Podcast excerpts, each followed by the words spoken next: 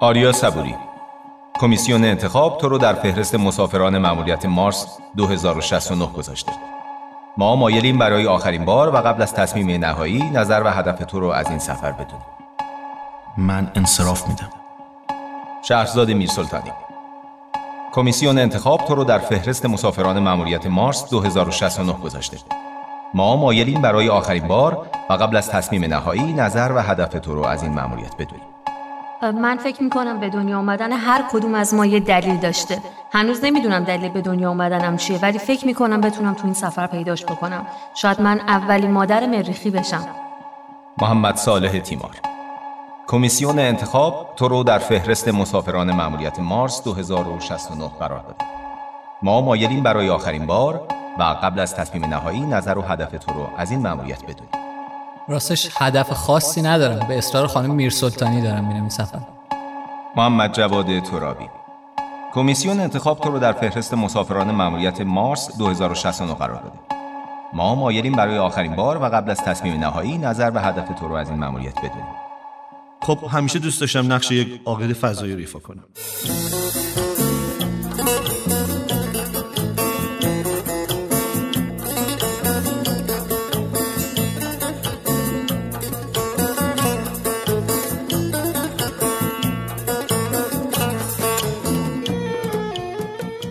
مردم زمین سلام. من سیاوش سفاریان پور هستم و شما شنونده 13 همین اپیزود پادکست ایستگاه فضایی هستید. در آغاز شنیدید که داستان ما داستان کوچ از زمین بود ولی به افتضاح ترین شکل ممکن بچه ها به نمایش در آوردن احمد این ماموریت مارس 2069 رو فکر کنم حسابی خراب کردن نه؟ ظاهرا. فکر کنم همه رو حذف کن از فهرست. آره من فکر کنم همین کارو بکنم. بذارید من تو اتفاقا اصل کار مربوط به شما بودش. شما ظاهرا یه نقش جدی گرفتید. اما اجازه بدید از شهرزاد برم به سراغ آریا صبوری که همون در ابتدای صحبت‌های کمیسیون رئیس کمیسیون انتخاب اعلام انصراف کرد. چرا انصراف دادی آریا؟ سفر خیلی سختی خواهد بود سیاوش جان. من هرچی ناکام دیدم بهتره که نقشمو بهتر رو زمین ایفا کنم. بدونم آدمایی که کم اندازه جسمانی از من ضعیفتر هستن برن اونجا. سفر سختیه چون که سفر بی بازگشتیه. اگر قرار باشه که ما کلونی سازی بکنیم روی یک سیاره دیگه ای. چند تا بحث داره. یکی این که خب اولا فضاپیماهای خیلی خاصی می‌خواد برای چنین سفری. سفریه که همین الان ربات ها با یک سرعت سرسام‌آور وقتی دارن انجام میدن. تقریبا هفت ماه طول می‌کشه ولی احتمالا این سفر به در بود انسانیش بین 9 تا 12 ماه به طول میانجامه هنوز جزئیات دقیقی ازش مشخص نیست. و شما هر چی ذره ذره دارید از زمین دور میشید این نقطه آبی داره کوچیک و کوچیک و کوچیکتر از خونه دارید دور میشید دور از دسترستر میشه. راه بازگشتی براش نیست. مسائل روانپزشکیش مسائل حوزه پزشکی فضا به طور کل در اونجا بسیار مهم میشه و مسلما ما فضاپیماهای بسیار خاصتر بزرگتر با پیشرانه های بسیار مجهزتری باید داشته باشیم. برای همین من پیچیدگی هاش واقعا من رو میترسونه. پیچیدگیاش میترسونتت ولی داستان سفر بی بازگشته به مریخ داستان این برنامه نیست این پادکست نیست. ما سالها قبل ماموریت مارسوان رو از پیش رو گذروندیم. داستانش رو که یه طرفدار دو آتیشه اینجا داره که محمد جواد ترابیه. من ثبت نام کرده بودم شما ثبت نام کرده بودین برای سفر بی بازگشته به مریخ بله. قبول شدین؟ یه جایی به بعد ادامه ندادم چون خیلی موقع هنوز من مدرسه بودم و اینا هنوز اطلاعاتش زیاد درز نکرده بود و خانواده خب فکر می‌کردم من الان قربم تو فضاپیما پیادشم تو مریخ دیگه. اجازه ما یه ندادن جنجالی داشتیم که نه نمیشه بریخ من می‌خوام برم. همچین چیزی. ولی محمد جواد یادمه که خیلی اون موقع سردبیر مجله دانشمند بود مسررانه و بعدش داشت آره مسررانه در واقع پای این پروژه وایساده بودی و می‌گفتی میشه قطعا این پروژه اتفاق میفته مارس وان. نه نه من همچین حرفی نزدم ولی من همیشه طرفدار این ایده بودم. طرفدار این ایده بودی. چرا؟ الان آریا مخالف در واقع این آریا یکی از سفره. مشکلاتی که الان تو کمیسیون انتخاب باهاش مواجه هستن آقای کریمی بهتر می‌دونه. آریا یه مشکلی که تو انتخابش وجود داشت و دیگه به خودش سپردن این بودش که آریا خیلی زیاد می‌خوره و به خاطر همین فرستادنش زیاده. یک سوی از زمین کمک می‌کنه به یه اینکه مزرعه باید با من میفرستاد دقیقا کمک می‌کنه آزوقه زمین بیشتر سالم بمونه. آره. و خیلی مصرف تو زمین میاد حال فارغ از این شوخی چرا تو طرفدار سفر بی بازگشته به مریخ بودی و هستی؟ ببین ما وقتی می‌خوایم از یک چیزی جدا بشیم و یک تجربه جدید شروع کنیم باید پوست بندازیم دیگه یا باید دگردیسی داشته باشیم و غیر این ممکن نیست. ما همیشه فضا رو با معیارهای زمینی خواستیم. تن ندادیم به اتفاقاتی که در فضا هست. دوربین هایی که در ایستگاه فضایی نمی‌دونم همه چی نشون میده که همه چی تحت کنترل باید بشه همه چی تحت بررسی. و همیشه یک تجربه هست جان انسان در خطر میلیاردها دلار داره هزینه میشه. ولی این ذات بشر نیست. اگه بشر می‌خواست همچین کارو بکنه حتما باید حالا من نمیگم غار چون الزاما بشر کارش از غار شروع نکرد. ولی تمثیل غار همچنان دقیقاً ولی باید حتما تو اون فضای امن خودش میموند. این بشر نباید هزاران سال پیش مهاجرت می‌کرد تو غارهای مختلف توی بخش غاره های مختلف می‌رفت و سفرهای عجیب و غریب میداشت.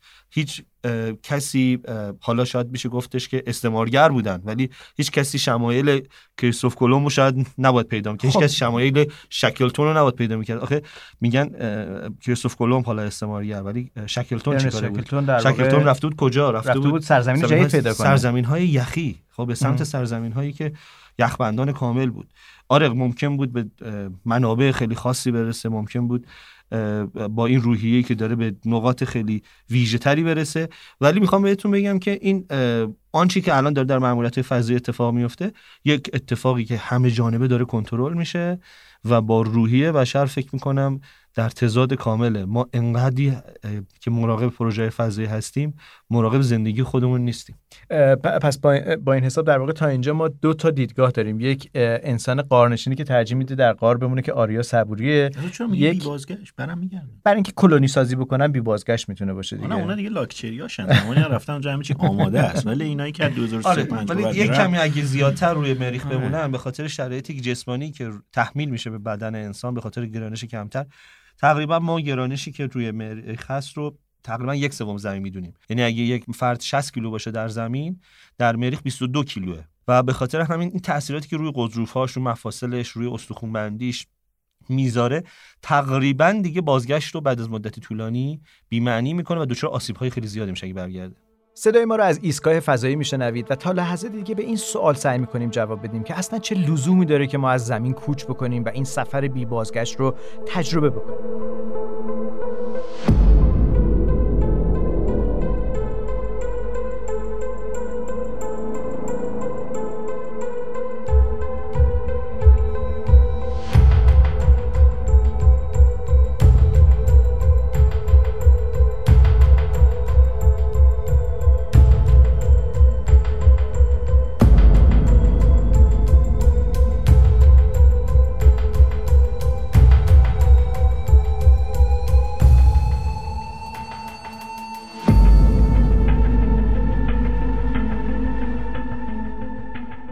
کوچ از زمین صحبت کردیم ولی هنوز به این سوال نمی‌تونیم جواب بدیم که چرا ما باید اصلا بریم. حتما برید. همتون باید برید. کار داریم اونجا. آریا تو می‌خوای ما رو هر جور برانی از زمین خودروی خودران درست کنم من می‌خوام باتری درست کنم من می‌خوام کامپیوتر پیشرفته درست کنم شما ایلان ماسکید نکنه اینجا نشستی. صبوریشون هست صبوریشون بعد بحثی که هست اینه که اینا همه کارهایی که ایلان ماسک هم داره آره. می‌کنه. خب ایلان ماسک هم دنبال سهامه. فکر کردیم مثلا محض رضای خدا داره موش می‌گیره. بحثش اینه که سیلیکون ما می‌خوایم کلی مواد می‌خوایم. شما دارید می‌رسید به مرز طلایی کمربند سیارک ها دارید به یه سیاره می‌رسید که 4 میلیارد سال است. کلی منابع داره. و خب بشر برای این رشد عجیبی که داره می‌کنه به دنیای روباتیک دنیای مکاترونیک عصر کامپیوترهای کوانتومی و غیره که وارد میشه باید بره منابع جدید پیدا کنه. سال این دلایل کافیه؟ والا من این دلایل بیشتر از هرسواز انسان دارم می‌بینم. اصلا چه لزومی داره ما این کارو بکنیم؟ خب این اتفاقا دقیقا دلیل اصلی برای کشف سرزمین های جدید. محمد جواد. قطعا همینطوره برای آن کسانی که این با این روحیه می‌خوان نگاه بکنن. ولی وقتی داریم راجع به سفری بی بازگشته به مریخ میگیم ما با یک رفتار جسورانه انسانی روبرو هستیم بله. که داره خودش رو به خطر میندازه برای جای دیگه ای امکان زیست پذیر کردن نسل جدیدی از بشر رو ایجاد بکنه. یه خورده از این طمع انسان به نظر میاد دوره. و جنس داوطلبا مخصوصا داوطلبایی که توی مارسوان بودن و من با چندین نفر از این دوستان هم صحبت کردم هم هم کلام شدم هم جای مختلف دیدیم همدیگه رو کاملا این رویه روی جسورانه بود خود راجع به مارسوان بگی که جریانش چی بود؟ مارسمان یک پروژه بودش که غیر انتفاعی باید کلا حسابش بکنیم. قرار نبود انتفاعی مالی داشته باشه ولی قرار بود به واسطه پولی که جمع میشه از ثبت نام افرادی که حالا بر اساس هر کشوری یه هزینه در آورده بودن بر اساس جی دی پی. که هر کسی چه بلیتی باید بخره ایرانیا چقدر بودش برای اینکه ثبت نام 7 کنن دلار 10 دلار یه عدد پایینی بود. حالا شاید بود. مثلا چند ده دلار. 19 دلار. آ 19 دلار. شما و- دادین 19 دلار رو خانم امیر سلطانی یا نه, نه. هنوز به اون مرز نرسیده بودین آها. و این هزینه رو می‌دادن و اول گفتن 200 هزار نفر ثبت نام کردن که بعدا درآمد فیک بوده. یعنی عدد عددی بوده که اغراق شده بوده عدد چند هزار نفری بیشتر ثبت نام نکرده بودن. این مرحله آخر دقیقا همین پوله رو نداده بودن. اون 200 هزار نفر اعلام رغبت کرده بودن. ولی از اون لیست چند مرحله کم شد تا اینکه یه لیست 100 نفره تشکیل شد. تو این لیست 100 نفره سه نفر ایرانی بودن و قرار بر این بودش که اینها تمرین کنن تمریناتشون انجام بدن. همزمان لحاظ علمی هم پروژه پیش بره. قرار نبود خود پروژه Mars One کاری بکنه. قرار بود از فناوریایی که به وجود میاد به واسطه شرکت مثل اسپیس ایکس استفاده بکنه برای اینکه بتونه ماموریت های چهار نفره رو به سمت مریخ یک سویه انجام بده. این ماموریت ها انجام که می‌شد به چه صورت بود؟ می‌رفتن در مریخ قرار می‌گرفتن. مریخی که آماده شده بوده مثلا دو سال قبل برای اینکه ماژول های مختلف روش قرار بگیره و اینها با هم متصل بشن و به واسطه ربات ها این خودروهای خودران و امثال هم اینا می‌رفتن داخل یه فضایی که تقریبا آماده چه سالی. حدودا؟ قرار بود 2000 آخه هی تمدید شد هی آره. 2022 آخرینش کی بود؟ دیگه تا 2027 و اینا هم پیش رفت و, و بعد دیگه پروژه کنسل شد به صورت کامل. اما آن چیزی که این تقریبا می‌تونیم بگیم ورشکست شد پروژه. قرار بر این بودش که حق پخش انتخاب این افراد ارسالشون و آنچه که در مریخ انجام میدن و به یه سری شبکه های تلویزیونی بفروشن و اون شبکه های تلویزیونی یه هزینه ای خب میدن آره، بابت این. میدن و این کمک کنه به فناوری که باید ساخته بشه. از همون روزهای اول یه لیست- ایده بلند پروازانه استارتاپی بود دیگه. احمقانه استارتاپی بود. یعنی بله. از همون روزهای اول خوشحالم کسی که اینو ازت شنیدم یه دفعه چون همیشه مدافع این پروژه جا بودی بسیار جاه طلبانه. و نواژه واقعیتش- احمقانه رو خیلی خوب بودش. و واقعیتش اینه که طرفدارای خیلی خیلی کمی داشت توی کارشناسی فضایی. خودی کارشناسی فضایی همه حساب کتاب که می‌کنن بودن هزینه فضا خیلی بیشتر از حق پخشیه که میگه المپیکه. ولی واقعا باس لنزدورپ اه، که مدیر این شرکت بود و من باش مصاحبه کردم همین ایده رو داشت که حالا کم از المپیک نمی‌دونست این اتفاق حالا- بشری که داره میره به مریخ حتما شبیه به اون بشری که پا بر ماه می‌ذاره و رکورد کل پخش زنده کل تاریخ رو می‌زنه. این هم می‌تونست همونقدر هم مهم باشه. همونقدر مهم باشه. احمد وقتی میگیم سفر بی بازگشته به مریخ راجع به رفتن به شاب عظیم صحبت نمی کنیم میشه خود راجع به مریخ به ما بگی که داریم راجع به چه سیاره ای صحبت می‌کنیم؟ خب باید بگم که مریخ سیاره عجیبی هست با توجه به پیشینه قدیمی که داره شاید به زمانی روی سطحش یعنی ما حتی روی سطح مریخ دریابارهایی داریم که نشون میده زمانی آب روی سطح این سیاره بوده و روان بوده حتی. یعنی یه چیزی شبیه رودخانه یعنی اینها چیزاییه که روی سطح مریخ آثاری از خودشون به جا گذاشتن این گذشتهشه ولی الان محمد جواد گفت راجع به گرانشش که آها. یک سوم زمینه درسته حالا برای من سالش که دو برابر سال زمینه مهم. اه، یک سرزمین لمیزرعه یعنی درسته. یک سرزمین خشک و مهم. بی حاصل به نظر میاد یه خورده عجیبه که انسان واقعا. از زمین پر آب و سبز بخواد بره به یک سرزمین لمیزرعه برای من زمین ریخ شناسم دقیقا همین حالت هست. یعنی همین قضیه وجود داره. برای شما که جذابه که احتمالاً آره نه. حالا زمین, زمین. هنوز خیلی ناشناخته است. من معتقدم که زمین هنوز بسیاری از گستره هاش مورد بررسی قرار نگرفته و انقدر انقدر تنوع داره روی زمین به خاطر اینکه ما عامل فرسایش خیلی عجیب غریبی داریم. هم دینامیکی هم مکانیکی روی سطح زمین فعاله. ولی روی مریخ این آثار اگر در گذشته بوده الان به قول خودتون یک سرزمین لمیزرع و یک بیابانی تبدیل شده که همگنه. یعنی تمامی نقاط مریخ رو که نگاه می‌کنید حالا یه بخشای آره، مقداری حالا طوفان- باشه بازی که یا بخشای ولی فکر می‌کنم به تنوع زمین نمی‌رسه و برای من خیلی جذاب نخواهد بود مریخ یه سرزمین زنگ زده به حساب میاد برای شما. کاملا. این صدای قرت و قورتی که آره، میشنوید آره، آریا صبوری جلو در حال خوردن. راست آره. بخوام در حال خوردن تکه از زمین. تو آشپزخونه است در نه جدا آخه آریا این سر صدا چی در دارم میاری خودم آماده می‌کنم برای ادامه برنامه. ادامه بر آره حقیقت برای خود من خیلی جذابه اما فکر می‌کنم پشت این قضیه همونطور که محمد ساله گفت یه آزمندی خاصی نهفته است یعنی برای یک مستعمره جدیده احسن. اصلا. فقط استثمار همونه. یک اصلا ف- سرزمین دیگه فقط همونه فقط من به نظرم من هر چی دارم سندای برنامه رو می‌خونم غیر از اینکه مجبور شن سنای کشورهای مختلف رو مجالس کشورهای مختلف رو راضی کنن که یه هزینه چند میلیارد دلاری بدن فقط تنها چیزش اینه که یک توجیه پشت اون داستانه می‌تونن حالا حالا ها ربات بفرستن به کلی از اقمار خیلی چیزهای دیگه. اون چیزی که ماموریت مریخ رو جذاب می‌کنه معدن کاری فضایی هست و رسیدن به اون مرز طلایی داستان. حالا یه چیزی که برای من جالبه این که بسترهای معدنی مریخ آنچنان هم رو نیست به این روی زمین ما به دلیل ها به دلیل پرتحرک بودن صفحه های زمین. دقیقا. یک اینه که ما این گسستگی ها رو داریم دائما زمین رانش داریم این می‌زنه بیرون دیگه. obduction دقیقا اینا رو برونزد پیدا می‌کنی یعنی رخساره ها بیرونن کاملا. ولی روی سطح مریخ شما می‌بینید که به خاطر اون طوفان هایی هم که داره اکثر مواقع توی فصل گرم هم مثل زمین در واقع بادهای 120 روزه سیستان چجوریه؟ همین طوفان هایی رو سطح مریخ انجام میشه. انقدر بعضا غلیظ هست که شما با تلسکوپ هم که نگاه می‌کنید دیدین جوش اون عوارض سطحی رو به شما نشون نمیده پوشیده میشه. آره. خب اینا همه می‌بره زیر شن و خروارها شن و اجازه نمیده شما این رخساره ها رو بیرون ببینید. ولی زمین اینجوری نیست. زمین شما بعضی از معادن می‌بینید که یه راسته یا یک برونزد بسیار عظیمی از آهن از مس وجود داره. من زمین شناس خیلی جذب نمی‌کنه آره رغبتی خب ندارم. شاید پشتش اون آزمندی باشه. شاید هم یه بخش دیگه ای وجود داشته باشه. اینم کشف دنیاهای جدید باشه. فکر آره. این بود این آره. محمد جوادم مؤکدا هی بارها اینو تکرار می‌کنه که بیشتر به نظر میادش که ما صاحب وارثانی از ساکنان زمین هستیم که به مریخ می‌رسن که وارث در واقع همون دی ان ای هستن که کشف سرزمین های جدیده از گذشته تا امروز. شرس شما خیلی ساکت هستید. گفتید که حالا تو شروع برنامه به شوخی که میرید که اولین مادر مریخی باشید. ولی قبل برنامه گفتید که اصلا میلی به بچه دار شدن شاید نداشته باشید و اینها. ولی می‌دونم که یعنی بیشتر شوخی بود اون شروع برنامه. اگه قرار بشه که سفر بی بازگشت رو تجربه بکنید چون گفتی که مارسوان هم ثبت نام کرده بودی حالا اون موقع کوچولو بودی؟ اجازه ندادن بری. الان اگه اختیار دست خودت باشه میری. بی بازگشت باشه؟ دیگه بی بازگشت دیگه بله خانم. اگر به جای به این جایی بخواد ختم بشه که در واقع یک رد پایی از من تو تاریخ بمونه بدون شک این کارو می‌کنم. آها خب اومدیم رد پا نمونده حالا من, من میل به جاودانگی دارم. فکر می‌کنم آدم هایی که در واقع این سفر بی بازگشت رو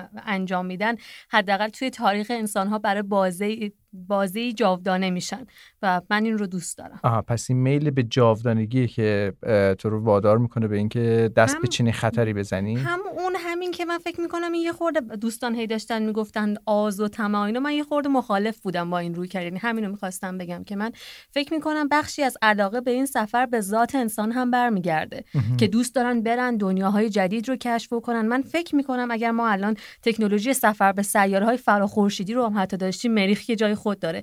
بدون شک انسانهایی بودن که حتی حاضر بودن سفر بی بازگشت به یک سیاره فراخورشیدی رو هم تجربه کنن. البته این جاودانگی که میگن خودش نوعی آزمندیه. من یه توضیح بدم. اونجا که داریم راجع به جسارت انسان در سفر به جای ناشناخته صحبت می‌کنیم سفر به مریخ برای من مسافر معمولی شاید یه همچین احساسی داشته باشه. مثل احساسی که ارنست شکلتون در سفر به جنوبگان داشت. ولی اون سازمانی که داره این برنامه رو میریزه یک آزمندی دیگری رو یعنی اون کلمه رو من یه جور دیگه منظورم بود برداشت بکنید. تو ذهنش هست. اونم چیه؟ اونم اینه که ما بریم اونجا از منابع اونجا استفاده بکنیم یا پلی بشه برای ما که بریم به کمربند سیارکی و از منابع اونها استفاده بکنیم. این نوع آزمندی رو ما داریم صحبت کمربند سیارکی ما می‌دونیم بین مدار مشتری و مریخ شما میگید که یک حجم گسترده ای از سیارک های خردریز در واقع اونجا هستن که میشه به عنوان منابع دسترسی پیدا کرد. ما منظور دیگه ای برداشت نکرده بودیم. سال ما هم دقیقا همین آزمندی همین آره، بود که بریم معدن کاوی کنیم. یه دو تا زاویه رو ببینیم. یکی از جنبه سرمایه گذارها و کسانی که حالا بنیانگذار خیلی از شرکت ها هستن که حالا همین من نظر هست ولی آزمندی کلمه سنگینی بود شبیه شاهنامه بود. آره یک کمی طمع داریم دیگه نسبت به اون منابع ولی برای کسایی که ارزم بزرگشون داوطلب میشن مداوم من احساس می‌کنم اینا خیلی جسارت دارن و دنبال تجربه جدیدن. آقای مهدی ملک محمد دوست روانشناسمون که ما خیلی بارها با هم مناظره کردیم در این رابطه البته همه عزیزان داوطلب و با نهایت احترامی که براشون قائلیم دیوونه می‌دونست من در مقابل این نظر رو نداشتم. آقای دیوانه ملک محمد. آره. می‌گفتن که در درستی نیست. آره. از لحاظ روانشناسی میگن که حتما دچار مشکلاتی هستن و حالا یا در مجموعی از اختلالات هست یا. اختلالی هست که باعث میشه که دست به چنین تصمیمی بزنن که بیشتر شبیه خودکشی یعنی کیفیتی از تصمیم گیری برای خودکشیه. معادل خودکشی می‌دونستن که من در نهایت در البته مخالف بودم ولی نه به عنوان اینکه کسی که مثلا نوارشناسی بدونه. روانشناسی منظورتونه. گفتید نوارشناسی. زبونم نچرخ. ما میخندیم آره، بهتون. داشتم. من دارم نمیشه لیبل باشه خب ادامه بدیم. خب اه، نوارشناسی که روانشناسی نه منظور منظورم نوارشناسی بود. راجع به نوارهایی که ضبط کردی. ولی واقعیتش امیدوار بودم کسی متوجه نشده باشه. حتی در منزل دوستان. خب برگردم سر صحبت. یه نکته هم هست در رابطه با مسئله خانه و وطن. یک سوالیه که برای خود من همچنان یک. دغدغه است. تا حدودی سعی کردم توی چارچوبی برای خودم بیارمش. ولی اینکه وطن کجاه وطن و اون حس تعلق کجاست؟ مداوم از من فکر کنم تو برنامه مختلف پرسیدین که آیا سفر یک سوی مریخ رو انجام میدیم و منم می‌گفتم آره. ولی برای شخص من راستش توی ده سال اخیر متوجه شدم که جواب این سوال رو دلبستگی هام تعیین می‌کنه.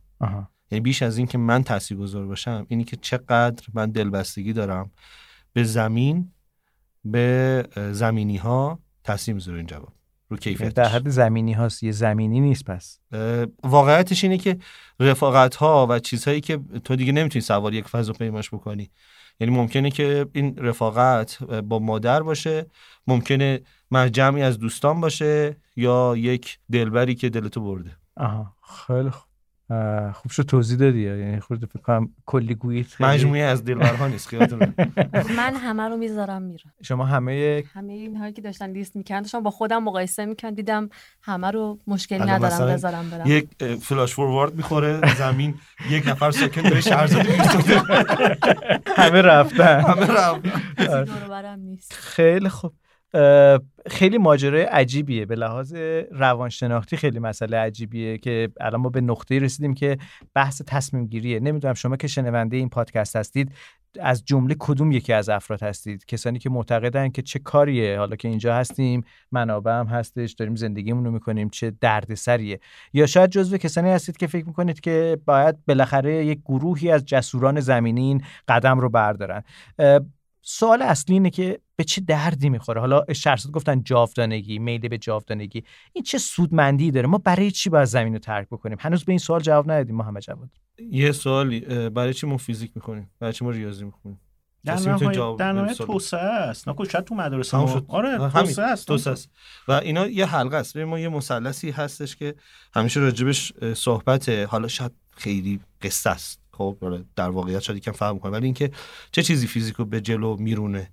ریاضی. هر وقت هر وقت ریاضی از جدول ضرب رفت به یک دنیای دیگه یه دنیای جدید پیش روی فیزیک گذاشت. فیزیکو چه چیزی؟ باعث میشه چه چیزی رشد کنه؟ جدول ضرب مثال داریم می‌زنید دیگه چون آره آره. دوستان خورده ریاضی. کمک می‌کنه به فیزیک. فیزیک کمک می‌کنه به فلسفه به اینکه بشر دنیاهای جدید بشناسه. خب مطمئنا اون فلسفه ای که یک زمین توش بوده با فلسفه ای که الان 5000 تا سیاره فرخورشیدی داره می‌بینه تو ماهیتش توی نوع تفکرش نوع نگاهش فرق می‌کنه. و اون فلسفه است که دون چون دنیاهای جدیدی رو پیش روی بشر می‌ذاره کمک می‌کنه به ذهنهای جدید ذهنهای بازی که فضاهای جدیدی توی ریاضی متصور میشن. همیشه این حلقه رو دیدن. خب؟ و توی مطمئنا دیدن دنیای جدید دنیای ما روش زندگی ما همه چیز رو تغییر میده. من یه مثال بزنم. ما مداوم از کلمه زیست پذیر استفاده می‌کنیم یا میگیم قابل حیات یا سکونت پذیر خیلی بین تفاوته. ما وقتی میگیم سکونت پذیر ساکن رو کی می‌دونیم؟ یک بشر می‌دونیم. خب؟ جغد نمی‌دونیم خفاش نمی‌دونیم نمی‌دونم اسب نمی‌دونیم. انسان انسان داریم حاکمه. بله. انسان حاکم پس می‌خوام ببینیم که شرایط آیا برای سکونت ما مناسب هست یا نه. ولی وقتی میگیم زیست پذیر داریم می‌بینیم که اون نقطه آیا حیات می‌تونه وجود داشته باشه یا یعنی نه می‌تونه گلی بروید همچنان همچنان ما تعریفمون از حیات بر پایه آن چیزی هست که در زمین دید. حیات کربنی. حیات مبتنی بر کربن آیا حیات مبتنی بر سیلیس آیا حیات مبتنی بر ساختارهای دیگه می‌تونه. در نقاط دیگه وجود داشته باشه؟ تا نریم تا نبینیم تا نکاویم. همچنان دنیای ما همونقدر کوچیک هست که تازه فقط خودمون رو دیدیم. و اجازه بدید که حالا بریم به سراغ احمد کریمی و صالح تیمار که به ما میگن که این شبها مریخ اتفاقا سوژه خوبیه در آسمان شب که ببینیمش. بریم بخش آسمان نما رو بشنویم برگردیم و به این سوال برسیم که نامزدهای این کوچ کجا هستن؟ یعنی ما اگه قرار باشه انتخاب بکنیم هی داریم میگیم مریخ سفر بی بازگشت به مریخ. چرا مریخ؟ چرا جای دیگه ای نه؟ و کجاها دیگه امکان پذیره برای ما سفر کردن؟ و اجازه بدید که حالا بریم به گنبد آسمان نما و جایی که احمد کریمی و محمد صالح تیمار برای ما از آسمان شب می‌گویند.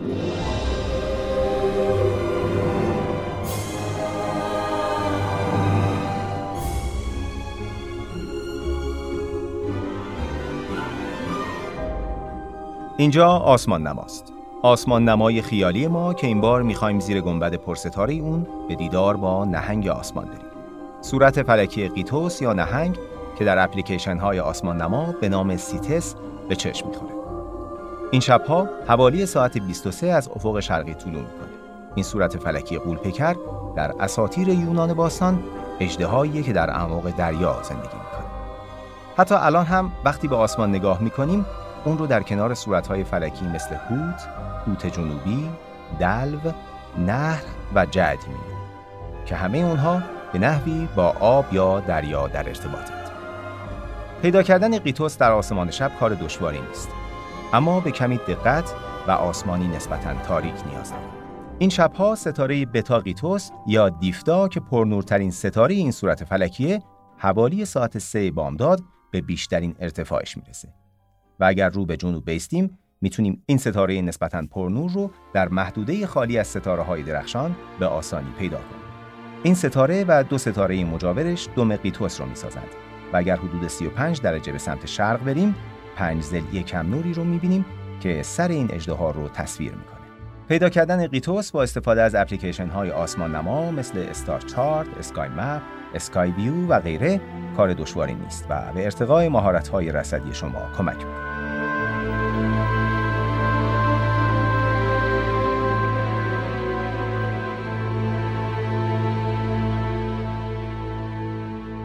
خب اجازه بدید که از این نهنگ زیبای آسمان شب بیایم به سراغ پدیده هایی که این هفته در آسمون می‌تونیم رصد کنیم. سال از کجا شروع کنیم؟ از کدام روز تقویم؟ آره تقویمامون رو آماده بکنیم. بله. سه تا رویداد خیلی جذاب در پیش رو داریم. اه. 22 23 و 24 شهریور. چه پشت سر هم دیگه؟ آره و من می‌خوام از جذاب ترینشون شروع کنم که 24 شهریور ما اتفاق میفته خیلی خوبه خیلی. حوالی ساعت 3 صبح 24 شهریور. اگه به افق شرقی نگاه بکنیم می‌تونیم سه تا جرم فوق‌العاده زیبا رو کنار هم با چشم غیر مسلح ببینیم. یکیش ماهه که با فاز تقریبی 15 درصد به زیبایی داره خودنمایی می‌کنه. واقعا چشم نوازه به نظر این صحنه.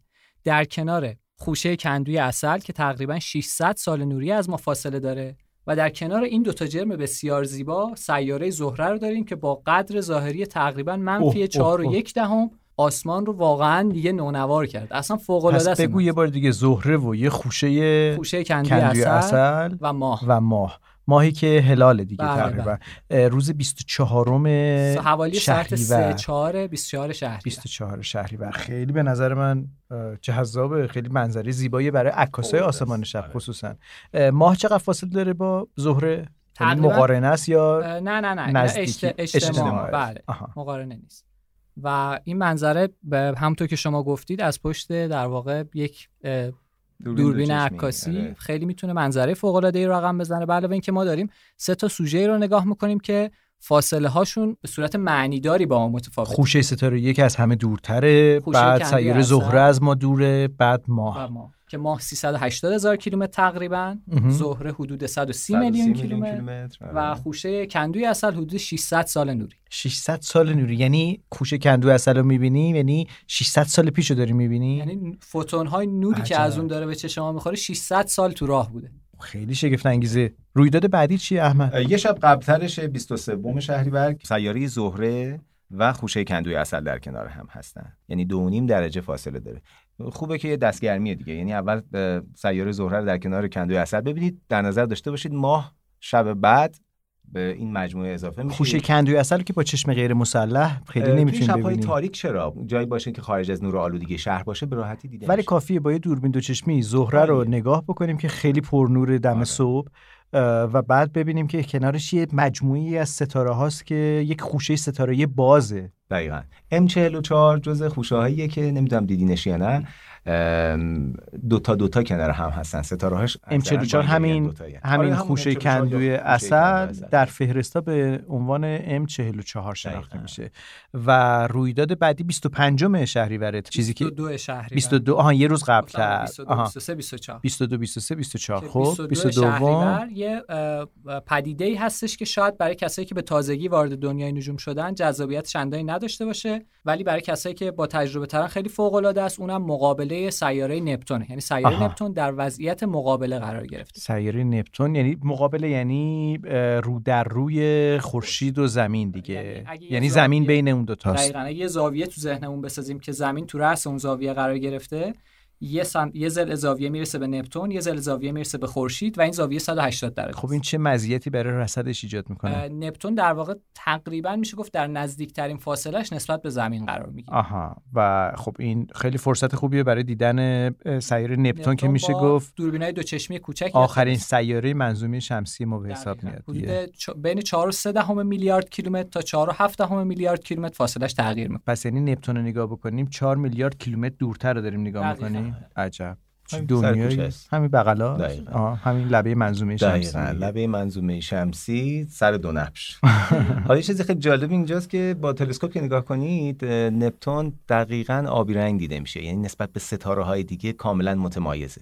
چرا؟ یعنی چون اگر- رنگش هم واقعا آبیه. یعنی حتی اگر نتونستید قرص این سیاره رو با تلسکوپتون ببینید خب تلسکوپ های بزرگ آماتوری نیاز داره برای اینکه. بتونید قرصش رو تفکیک کنید رنگش خیلی شاخصه. رنگ شاخصه و ما این سیاره سیاره گازی به حساب میاد ولی به دلیل دور بودنش از خورشید یه جور توده یخزده به حساب میاد. وجود گاز متان دیگه و در واقع گازهای سرد. هم یعنی یه رنگش بخ... رنگش هم خاطر- یخزده است یا اینکه نه یه سیاره سرده. توی افقهای زیرینش کاملا یخزده است و. اینجوری هم فکر نکنید افق‌ها یعنی از لایه های لایه های پایین ترش آره. یعنی شما اگر یک فضاپیمایی داشته باشین شاید اون گازهای بیرونی این سیاره یه مقدار رقیق باشه. پایین که برید اون سفینه‌تون توی یخ این گازها گیر. می‌کنه. عجب. یعنی فکر که- عجیبیه. اه، همش گازه در حالی که بخشای پایین ترش کاملا جامد خاطر همین هست که به یه قول یخی معروف شده. قول یخی یعنی سیاره بزرگی باید باشه با این حساب. بسیار خوب. خیلی متشکرم. از ما سوال کردید که چطور تلسکوپ انتخاب بکنیم در دنیای نجوم آماتوری؟ شاید یک برنامه رو اختصاص بدیم به این که اه، به این سوال پرتکرار شنونده های ایستگاه فضایی جواب بدیم که چه تلسکوپی مناسبه برای رصد کردن و برای قدم های اولیه در دنیای نجوم. خیلی متشکرم از محمد صالح تیمار. متشکرم از احمد کریمی که در آسمان نمای این هفته هم رویدادها رو بررسی کردن. همین که ما رو بردن به اقیانوس آسمان شب و نهنگی که در اونجا خفته.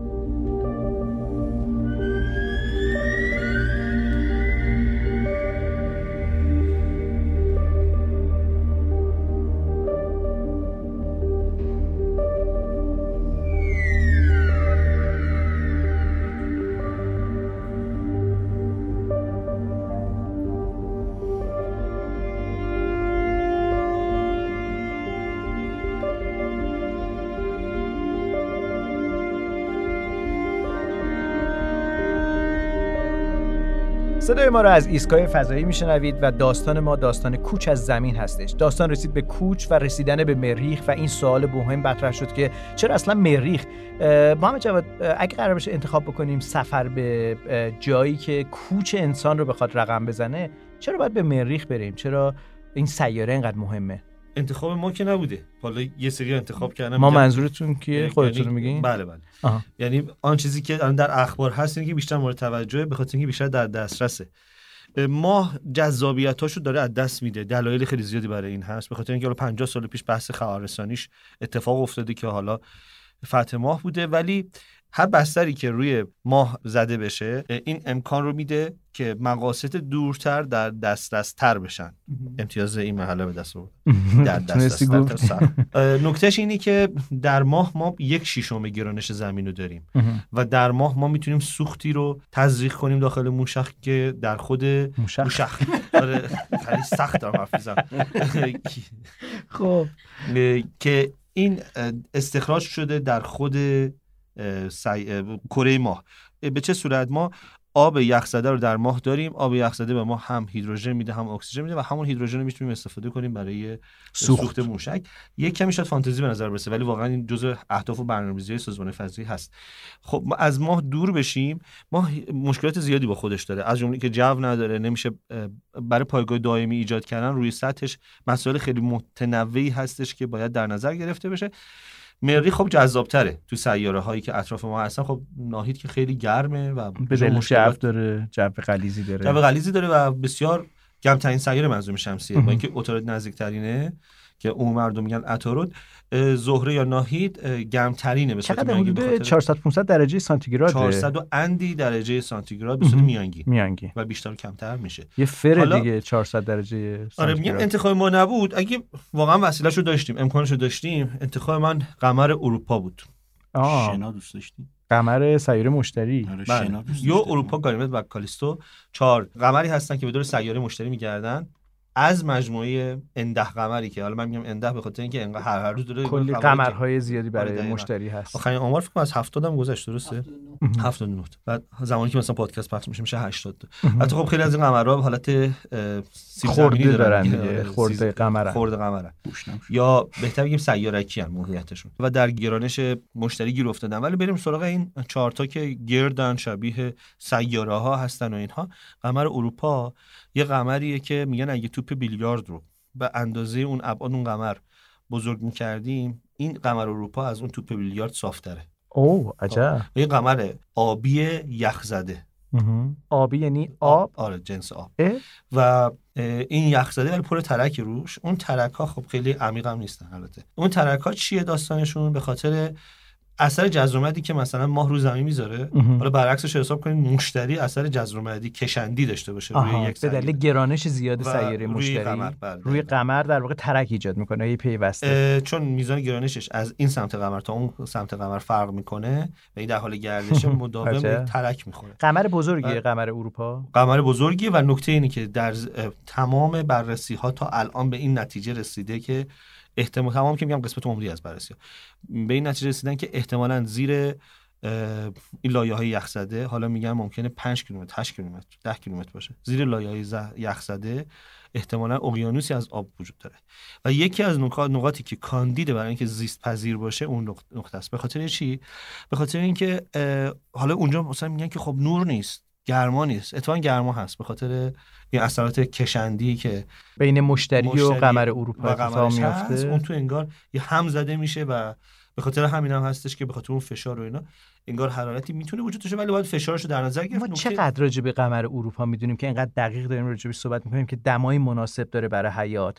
اثر کشندی داره اون زیر اثر می‌ذاره و اقیانوسی از آب زیر در واقع لایه های یخ وجود داره که داره در تلاطم در واقع این وضعیت کشندیه. مجموع رصدهایی که سال 1609 میلادی اه، گالیلو گالی انجام داد منجر به این شدش که این قمر کشف بشه.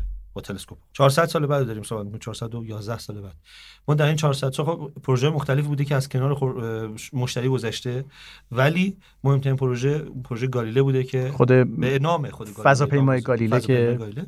و اون فضاپیما از. مجموعه فضاپیماهایی بودش که رفت و در نزدیکی مشتری مطالعات زیادی انجام داد تصویربرداری زیادی انجام داد بدون سرنشین بود عکسای زیادی و داده های زیادی برای ما منتقل کرد و نگاه ما را تغییر داد به اون اقلیمی که در کنار مشتری وجود داره در سرزمین های مختلف. پس یعنی اطلاعاتمون اطلاعات بیراهی هم نیستش. یعنی اطلاعاتی که نسبتا دقیق بر پایه مشاهداتیه که در طول این سالها انجام بله. شده. چه به وسیله فضاپیمای گالیله کاسینی بعدا در واقع بهش پرداخت. حتی تلسکوپ هابل بهش در واقع خیلی اه، نگاه انداخته به دقیقاً. این و پروژه‌ای که ما به صورت فلای بای میگیم. یعنی پروژه‌ای که از کنارشون گذر کردن.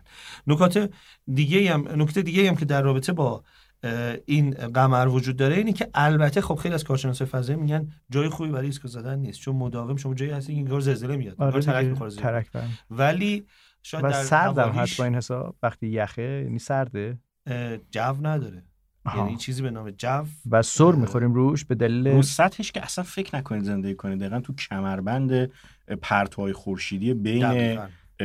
خورشید و مشتری هست انگار که شما وقتی رو سطحشین انگار تو دل یه راکتور وحشتناک هستید اینقدر تشعشع داره ب- یعنی اما چرا؟ میدان های مغناطیسی مشتری در اصل داره بادهای خورشیدی رو به سمت خودش جذب می‌کنه. دقیقا شاهراهش میاد تقریبا اروپا رو بمباران می‌کنه به نوعی.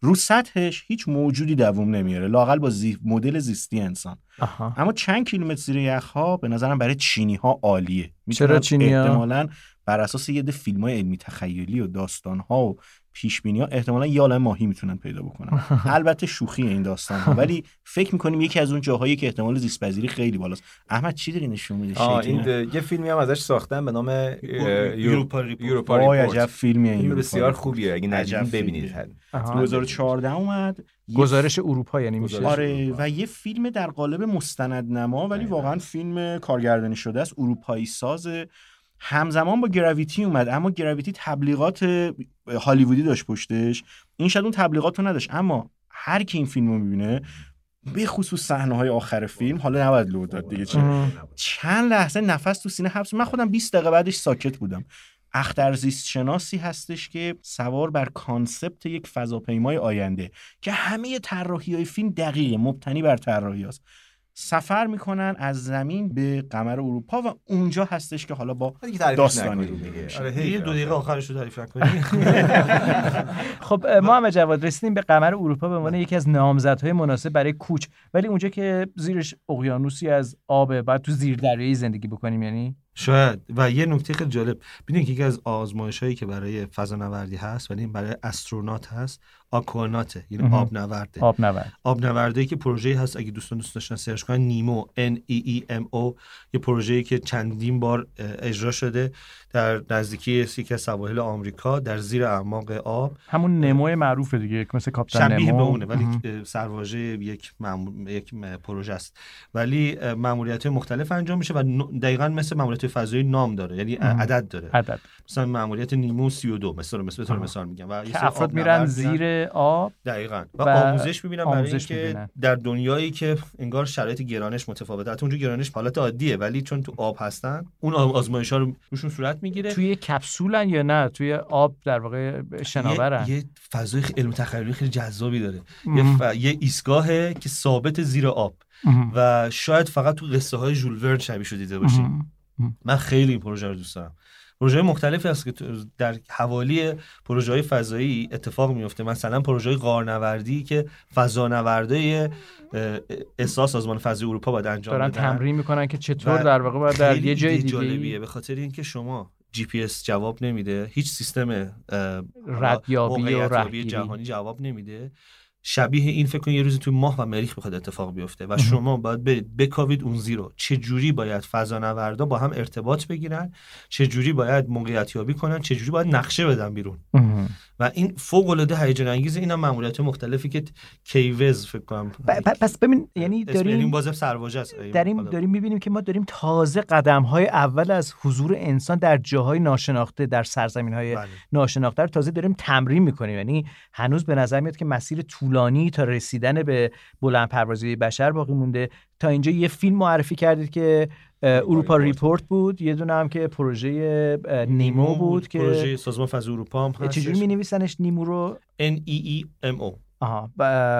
N E E M O که نیمو هستش که پروژه آکونات هم بزنن که معنی آب آکوانات. آکوا به معنی آب آب آب. نورد و باز هم از تصاویر این پروژه میاد. حالا باز گفتم اروپا شاید انتخاب بقیه نباشه. شاید انتخاب باشه که ما بریم به زمینی که میمونم. من نمی‌خوره. آره تویوپمون رو مایامون رو ببریم دیگه. من که خودم آریا. تو یوپم آریار بخوریم. یه نکته دیگه ای که وجود داره اینه که می‌تونیم بریم به زمینی که در گذشته وجود داشته. یعنی چی؟ یعنی یک جایی که شبیه زمینه شرایط چند میلیارد سال پیش. من راجع به قمر تیتان زحل دارم صحبت می‌کنم. قمر تیتان زحل که شرایط عجیب غریبی داره. دریاچه های اتان و متان باران, باران هایی که از اتان و متان و که از جو داره. اصلا یه چیز عجیب غریبش جو داره. یه قمری که. جو داشته باشه. زرد آخه چه کدر چه جایی حالا این زردیه رو ما توی فیلم های انیمیشن از در واقع این قمر کلا جایی دیدیم. که شما متان دارین و دما هم یه مقدار پایین هست به خاطر دور بودن از خورشیده این رنگ زرد مهالود معمولا قالب جوی در اون سیاره یا حالا اقماری میشه مثل تایتان آها. خود زحل رو هم دقت کنید اون رنگه آها. این دمایه باعث میشه که گاز در فازهای مختلفی قرار بگیره وقتی که نور اون ستاره ای که در اون منظور هست بهش میتابه اون شکستی که ایجاد می‌کنه اون پخش شدن رنگو که ایجاد می‌کنه باعث میشه که تو اون دمای خاص اون ترکیب گاز برای جو اون حالی رنگ رو بسازه. ولی وقتی داریم راجع به زحل و قمر تیتان میگیم ما داریم راجع به یک سرزمین تاریک نسبت به زمین صحبت می‌کنیم. فاصله. سیاره زحل نسبت به زمین به خورشید چندین برابر دورتر هستش. و وقتی که میگیم رفتیم تیتان بعد بگیم که داریم متوسط یه میلیارد کیلومتر رفتیم. متوسط یه میلیارد کیلومتر و پس دنچه خیلی تاریک خورشید نورش کمتر می‌رسه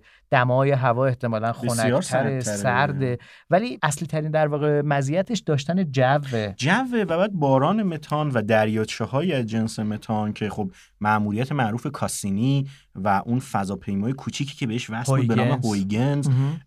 اومد شلیک کرد رفت تو جو این آروم اومد فرود اومد به نظر میاد روی منطقه‌ای که توپ های یخی بودن گلوله های یخی بودن یا فرود مثل اومد. من- منطقه جلگه‌ای بود دیگه یه. چنین چیزی ولی حالت یخ زده.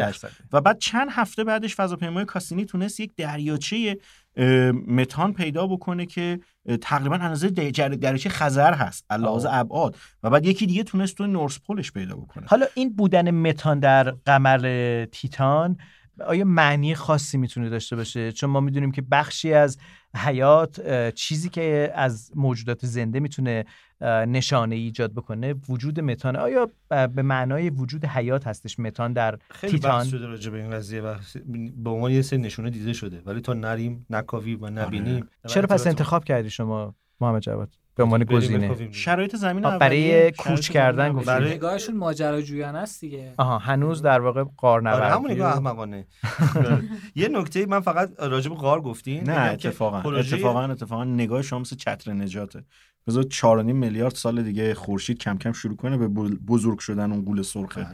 همه مجبورن برن اونجا چون اونجا دیگه دما که مناسبه. یعنی این. انرژی و اون دمایی که هست مناسب ترین جا تایتان هست که شبیه زمین اولیه است ولی اون زمان با یه دمای مناسب تر و احتمالا خیلی گل و بله، بلبل‌تر. بله، بله. ایشون داره اون روزا فکر بله یه پروژه‌ای که گفتم که سازمان فضای اروپا هم پیش می‌بره CAVES یا اگه Spanish بخوام بگیم کاوز میشن نمی‌دونم چجوری باید sp- spell کنیم چون جای مختلف فیلم مختلف میدم spell مختلف بود. شبیه غارها نوشته میشه به انگلیسی ولی پروژه اگه بزنیم همین CAVES به این بعد کنارش بزنیم ESA E S A یعنی سازمان فضایی اروپا این تصاویرش و شرح ماموریت و اینها رو میاره. فوق العاده جذابه. مقصد کجاست؟ مقصد غارهای زمینی فعلا. آها آها این- برای اینکه برن بکاون و یاد بگیرن که چجوری در این غارها برای همون تمرین کردن دیگه برای همون تاتی تاتی در فضا به حساب بله، دیگه برای و, و واقعا بحرانه. یعنی. شما میفرستن داخل یک غاری که نمی‌دونین کجاست و باید از یک مسیری برید بعد برید نقشه برداری بکنید برید بقا داشته و باشید. ارتباط هم باهاتون قطع هر. اتفاقی ممکنه اونجا و, رخ بده. آره، و شرح ماموریت باید بنویسید. یه پروژه کاملا دقیقه. یعنی با یه غارنوردی متعارف فرق می‌کنه. خب ما همچنان داریم راجع به کوچ از زمین صحبت می‌کنیم. می‌رسیم به اینکه گزینه هامون به غیر از سیاره مریخ کجا هست که تا اینجا بله. رسیدیم به قمر اروپا و قمر تایتان از اقمار در واقع سیاره زحل. بله. یکی هم که سیاره مشتریه. آیا گزینه دیگه هستش تو منظومه شمسی یا نه؟ بعد بریم به سراغ سفرهای میان سیاره قطعا هست ولی بذارید آریا بگه این بار. والا یه گزینه که وقتی که کاسینی رفت به تایتان و هویگنز هم به نوعی فرود اومد در داخلش. بعدا کشفیاتش اتفاق افتاد و خیلیا گفتن که ای کاش هویگنز رو اونجا فرود می آوردیم قمر انسلادوسه. آب فشان داره چندی ده ها ده ها کیلومتر آب رو به خاطر نیروهای کشندی که از زحل داره بهش وارد میشه شلیک می‌کنه. آب فشان یا یخ فشان؟ آب و یخفشان و آها. دقیقا آب. دقیقا اون چیزی که بعدا اومد تیف سنگی شد. دقیقا گفتن فوارهای آب ما داریم. با در مورد هاشدو داریم صحبت می‌کنیم دقیقا. و بعد از طرفی مواد مورد نیازی که ما می‌دونیم که ترکیب اینها با یک حلال در معرض انرژی می‌تونه لاقل یک تک سلولی رو ایجاد بکنه. برای انسلادوس هم بسیار سوزی جالبیه انسلادوس یکی از قمرهای در اطراف زحل. آها سیاره زحل هستش که توی ماموریت کاسینی مطالعات بیشتری شد ازش عکسای خیلی دقیقی به دست بله. اومدش. کمتر ولی محبوب بود. یعنی خیلی مورد مطالعه دقیق انجام ولی عکس. فوق العاده فوتوژنیکی داشتش نسبت به تیتان که خب اون زمان اونقدر نمیشناختنش ولی مسلما در دهه آینده معمولیت های زیادی رو به صورت روباتیک میشن هم به قمر اروپا خواهیم داشت هم به انسلادوس که بخوان برن تو این آبه و ببینن که چه اتفاقی داره میفته حالا تا رسیدن به این نقطه به نظر میادش که ما دست کم سه دهه یا شاید بیشتر زمان باقی هست که بخوایم به قصد سیاره دیگه به قصد کوچ به سیاره دیگه زمین رو ترک بکنیم. یکی از اصلی ترین چالش ها رو ولی فراموش نکنیم که بحث روان انسانه. انسانی که عادت کرده در سیاره با ریشه ها و ارتباط های اجتماعی خودش زندگی بکنه و حالا باید ارتباطاتش رو قطع بکنه بدونه که تا آخر عمر در جایی مثل یک بنبست کیهانی شاید به نوعی اسیر هست برای اینکه بتونه زندگی کنه. به نظر من قرار دادن خودمون به جای هر کدوم از افرادی که توی این پروژه قرار می‌گیرن فوق العاده می‌تونه باشه. بر- من که اصلا نمی‌تونم بهش فکر بکنم ساله. آره واقعا. حتی میشه من می‌تونم بهش فکر بکنم ولی اه، یاد اون خودتو سو- می‌تونی به جاشون بذاری؟ خودم رو می‌تونم به جاشون بذارم و وقتی خودم رو جاشون می‌ذارم تصمیم می‌گیرم که این انتخاب رو نکنم. اون صحبت آقای ترابی راجع به ترک دلبستگی ها یه نکته خیلی عمیق بود برای من. علاوه اینکه من هنوز خب دلبستگی تو به خودت ببر. نمیشه دیگه. دلبستگی من زمینه. من می‌تونم زمین رو با خودم ببرم. آها. مثلا من می‌تونم بیابان لوت رو با خودم ببرم. یه مشت خاکشو میشه ریخت تو جیبه احمد شما می‌تونی بری؟ می‌خوای بری؟ نمی‌تونم نه. دوست دلبستگی. سایز منه جا نمیشه فان دوست داشتم قبل از اینکه برنامه پادکست رو شروع کنیم داشتم فکر کردم که مارس مورفولوژی مثلا چه واژه در واقع نامعنوسی. مریخ ریخ شناسی مریخ آره، شناسی جای ژئومورفولوژی. مثلا. ولی خب زمانی لاجرم بشر باید بره به این سمت. باید تو. چطور؟ تو حاضری که قطع بکنی ارتباطت با زمین بری؟ الان یه سوژه جذابتر دارم. بگو. اونه که به جای که برم به مریخ سوار یه سفینه بشیم. حالا ما که داریم هزینه‌شو میدیم با عمرمون زندگیمون. و بریم توی مسیری که به یک سیاره فراخورشیدی بیانجامه خب خیلی راهه. خیلی راهه. و من اتفاقا گفتم شاید امروز بعد نباشه یادی بکنیم از یک منظومه HT 17 5541 و همدمش یا سیارش HT 17 5541 B که سیاره که به گردش میگرده. نزدیکن به ما. و در دنیا ثبت شده این آه. اسم فارسی داره کاوه و کاویان. و در فاصله 420 سال نوری تقریبا از ما قرار دارن و 420 سال نوری 420 سال. آه بغل به. قول آره. احمد و باید انقدر زیاد باشیم و انقدر متناسب باشیم که بتونیم چند نسل ادامه بدیم ولی و یعنی نسل های مختلفی در این سفینه به- دنیا بیان تا بتونیم برسیم به اون فکر کن آدما متولد چند بمیرن متولد چند بمیرن برای اینکه برسن به اولین سیاره ماورای منظومه شمسی. از خیلی می‌دونید که ما عجیبه. حاصل همین اتفاق نباشیم؟ ما زمینی اجازه بدید که با همین سوال بریم به سراغ شهرزاد میرسلطانی و داستان پاکت فلزی.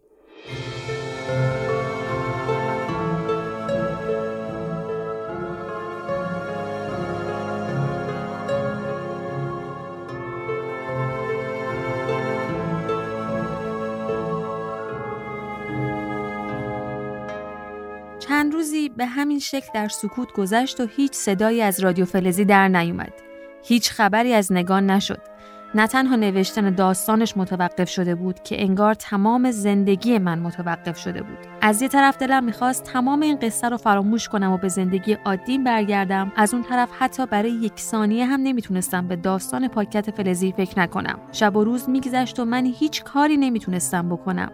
کسی رو هم نداشتم که بتونم باهاش از ماجراهایی که پشت سر گذاشتم بگم و کمک بخوام. سراغ سازمانهای فضایی هم که نمی‌تونستم برم چون اگر داستان نگان واقعی باشه تمام رازهاش از ایستگاه فضایی سری گرفته تا سفرش به فضا لو می‌رفت. چند روزی با همین فکر و چه کنم چه کنم و گذشت. کم کم داشتم ناامید می شدم و با خودم فکر می کردم که لابد همه قصه های دنیا که نباید پایان داشته باشن. انگار بعضی قصه ها باید ناتموم بمونن و داستان پاکت فلزی و من هم یه قصه ناتموم دیگه. اینجوری شد که به خودم قول دادم شب رو بخوابم و صبح زود بیدار بشم و از روز بعد زندگیم رو دوباره شروع کنم. انگار نه انگار که پاکت فلزی وجود داشته. قبل خواب رادیو فلزی رو توی جعبه گذاشتم و با کلی غم و قصه باهاش برای همیشه خداحافظی کردم. جعبه رو هم توی کشوی زیر تختم گذاشتم تا دیگه هیچ وقت چشم من بهش نیفته. چراغا رو خاموش کردم و رفتم بخوابم. نمی‌دونم چند ساعت از خوابم گذشته بود اما نیمه شب با صدایی از خواب بیدار شدم. اولش درست نمیفهمیدم چه صدایی میشنوم اما انگار شبیه همون موسیقی همیشگی نامه های نگان بود. تو خواب و بیداری به خودم گفتم حتما دارم خواب می‌بینم و سعی کردم به صدایی که میشنیدم توجه نکنم و به خواب ادامه بدم اما چند ثانیه که گذشت همچنان صدای موسیقی رو میشنیدم یکم دقت کردم و احساس کردم صدا نه از توی عالم خواب که درست از زیر تخت خوابم داره میاد. سریع از جام پریدم و کشوی تخت رو باز کردم. درسته صدا از رادیو فلزی بود. رادیو فلزی دوباره به کار افتاده بود و نامه جدیدی از نگان رسیده بود. خانم نویسنده سلام. امیدوارم حالتون خوب باشه. راستشو بخواین نمی‌دونم دقیقا چند تا 17 ساعت و 42 دقیقه و 33 ثانیه از نامه قبلی من گذشته. اما امیدوارم زمان خوبی رو پشت سر گذاشته باشید. هرچند بعید به نظر می‌رسه. راستش ما همین بالا اصلا وضع خوبی نداشتیم. برای همینم بود که من چند روزی رو غیبت داشتم و نتونستم براتون نامه بفرستم. راستش انگار سفرها و مأموریت های فضایی با داستانهای شما و تصورات من خیلی فرق دارن. همیشه یه ایستگاه فضایی تو سکوت و آرامش فضا به کار و مسیر خودش ادامه نمیده. این بالا هم درست مثل زمین پر از خطرات جور و جور هست و فضانوردها هم باید خیلی مراقب باشن. هم باید خودشون رو برای هر خطری آماده کنن تا تو لحظه بتونن تصمیم درست رو بگیرن و بهترین کار رو انجام بدن. هم باید حواسشون به کلی چیز دیگه باشه.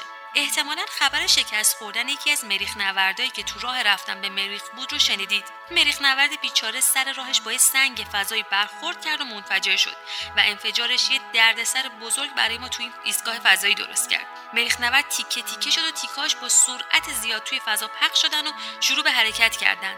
از شانس بعد ما ایستگاه فضایی ما درست سر راه زباله های فضایی بود. آره زبالای فضایی. وقتی یه مریخ نورد ماهواره فضاپیما یا هر چیزی که آدما درست کردن و به فضا فرستادن به این حال و روز میفته و غیر قابل استفاده میشه فضانوردا بهش میگن زباله فضایی.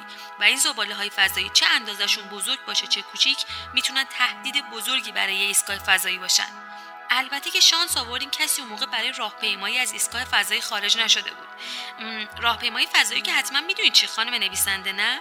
وقتی یکی از فضانوردها برای انجام کاری تعمیر قطعه یه چیزی از ایستگاه فضایی خارج میشه میگن اون فضانورد برای راهپیمایی فضایی رفته. هرچند که فضانورد و موقعی راهپیمایی فضایی با لباس مخصوص فضانوردی از ایستگاه خارج میشن ولی به هر حال برخورد حتی کوچکترین زباله فضایی با اونها می‌تونه خیلی خطرناک باشه و جونشون رو به خطر بندازه. ساعتهای خیلی سختی بود اما به خیر گذشت. یعنی پدر من و بقیه فضانوردا از پس این کار خیلی خوب بر اومدند و ایستگاه رو نجات دادن. اما اما یه جورایی به خاطر این اتفاق تمام نقشه های من نقشه براب شد. نگان. نگان با کی صحبت می‌کنی؟ این صدا که صدای یک مرد بود آخرین صدایی بود که اون شب از رادیو فلزی پخش شد. نامه ادامه نداشت و حالا من متعجبتر از قبل بودم. چطور ممکن بود در حالی که کسی از حضور نگان تو ایستگاه فضایی خبر نداشت اسم اون رو صدا بزنه؟ برای فهمیدن این راز هم راهی نداشتم جز صبر کردن. باید صبر می کردم تا نامه جدید نگان از راه برسه. شما شنونده اپیزود شماره 13 ایستگاه فضایی بودید. من سیاوش سفاریان پور هستم. بهترین ها رو برای شما آرزو می‌کنیم.